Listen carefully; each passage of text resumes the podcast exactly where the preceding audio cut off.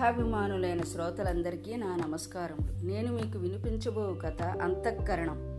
దీన్ని రచించినది మారెళ్ళ సువర్ణ గారు.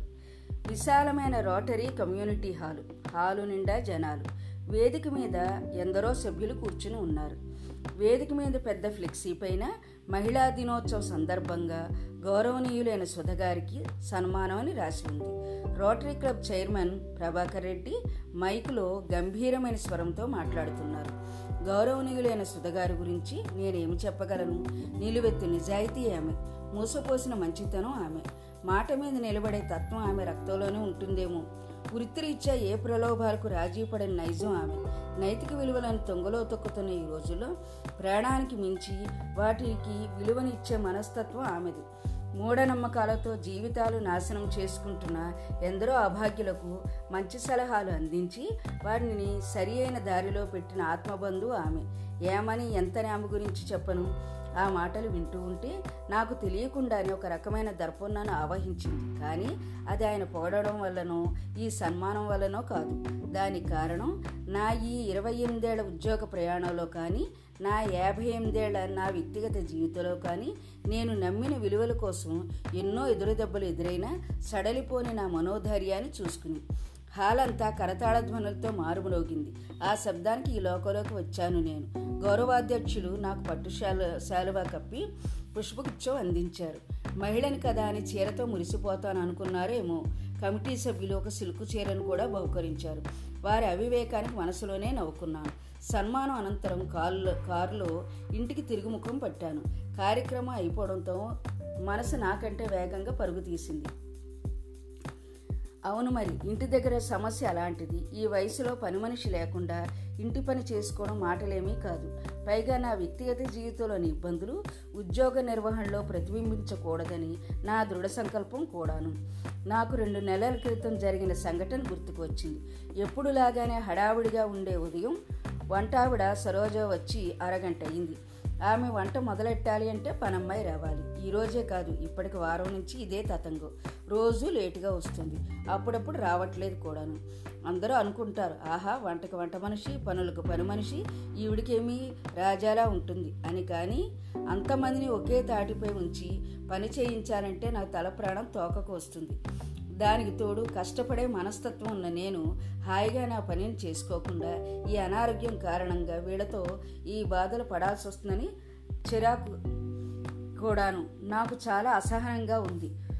కుమారి అంటే పనమ్మాయి రానే వచ్చింది. వస్తూనే చెప్పడం మొదలుపెట్టింది. అమ్మా మీకు చెప్పాను కదమ్మా మా ఇంటానికి ఒంట్లో బాగోలేదని.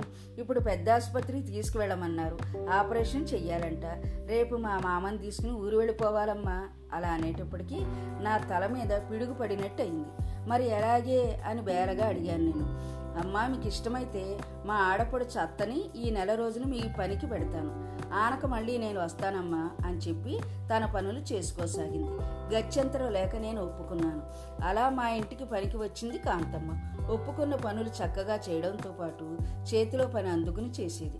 కరెక్ట్గా టైంకి రావడంతో పాటు ఏది ముందు ఏది వెనుక అని విచక్షణతో పనులు చక్కగా చేసేది. అన్నిటికన్నా ముందస్తుగా వంటావిడ సరోజతో సమన్వయం కుదిరింది. అది నాకు ఎంతో హాయినిచ్చింది. ఏమిటి అంటే కుమారి పనిచేసినంతసేపు వంటావిడ సరోజతో ఒకటే వాదనలు తగ్గులు ఎవరి అహం వారిది. ప్రతి పనిని నువ్వు చేయంటే నువ్వు చేయని ఒకరి మీద ఒకడు తోసుకుని ఎవరూ చేసేవారు కాదు. ఈ కిష్కింద కాండలో నేను ఉండలేకపోయేదాన్ని ఇన్నాళ్ళు. ఈలోగా కుమారి భర్తకి బాగా సుస్థి చేయడం ఆపరేషన్ విఫలం అయ్యి పాప అతను చనిపోవడంతో ఒక నెల కాస్త రెండు నెలలైంది కాంతమ్మ నిన్న చెప్పింది అన్ని కార్యక్రమాలు పూర్తి చేసుకుని ఊరుకు వచ్చేసిందట కుమారి. ఈ నెల నుంచి పనికి వస్తానని కుమారి అందట. అమ్మ రేపటి నుంచి కుమారి పనిలోకి వచ్చేస్తానని చెప్పిందమ్మా. మీరే ఏదో ఒకటి చెప్పి నన్ను పనిలో ఉంచండమ్మా. నాకు ఆసరాగా ఉంటుంది అని పాపం ఒకటే వాపోయింది కూడా. ఒక రకంగా కాంతం ఉండడమే కరెక్ట్ అనిపిస్తుంది నాకు కూడా. కానీ నేను కుమారికి మాట ఇచ్చినందువల్ల ఏం చేయాలో తెలియలేదు. నేను కాంతమ్మతో అలా ఎలా కుదురుతుంది? నేను ఆమెకు మాట ఇచ్చాను. ఆమెను పనిలో వచ్చేవరకే నేను పెట్టుకుంటా అని చెప్పాను కదా. ఇప్పుడు నువ్వు బాగా చేస్తున్నావని ఆ మాట తప్పలేను కదా అని అన్నాను. కానీ మనసులో ఏదో వెలితి మనసుకు నచ్చినట్టు పనిచేసే ఆమెని వదులుకుంటున్నానేమో అని. చెప్పకేమి నాకు కూడా కుమారి రాకపోతే బాగుండు అనిపిస్తుంది. ఈ సందిగ్ధలో ఉండగా వంట ఆవిడ సరోజ మధ్యలో కల్పించుకుని ఎలాగో ఆమె భర్త పోయాడు కదా ఆరు నెలలు ఆ మొక్కం చూడకూడదని చెప్పేయండి మేడం ఇంకేమీ ఇబ్బంది ఉండదు అని పళ్ళు ఇకిలించుకుంది చెప్పింది. ఆ మాటకు మనసు చివుక్కుమంది. అసలే ఆమె భర్తపై పుట్టడి దుఃఖంలో ఉంది. ఈ విధం మూఢాచారాలతో ఆమెను ఇంకా బా బాధ పెట్టడం రాక్షసత్వం అవుతుంది. ఇలా ఆలోచిస్తూ ఉండగానే ఏం చేయమంటారమ్మా? అని దీనంగా కాంతమ్మ అడగడంతో ఏమనాలో తెలియక చూడు కాంతమ్మ ఏదైనా సరే నీకు తోచిని చెప్పుకుని తను రాకుండా చేసుకో. నాకేమీ అభ్యంతరం లేదు. కానీ నేను తను వస్తే మాత్రం పనిలో పెట్టుకుంటాను. ఎందుకంటే నేను తనకు మాట ఇచ్చాను అన్నాను మనసులో అపరాధ భావనతో. అవును మరి ఒక పక్క కుమారి పరిస్థితి మనసును కష్టపెడుతున్నా తను మళ్ళీ పనిలోకి వస్తే పడే ఇబ్బంది తలుచుకుని పలాయనవాదం చేసి నిర్ణయం కాంతమ్మ మీదకి తోసేశాను.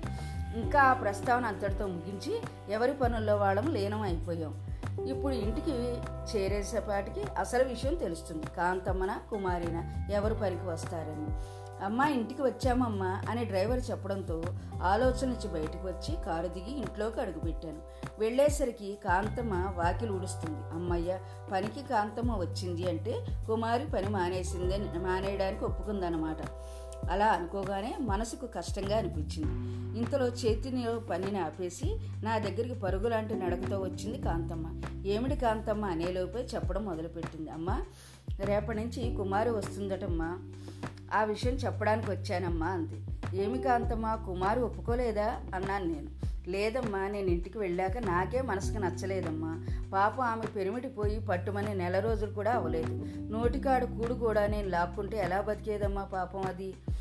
పైగా తను వచ్చేసరికి పని చేస్తానని దాని మాట ఇచ్చాను కదమ్మా.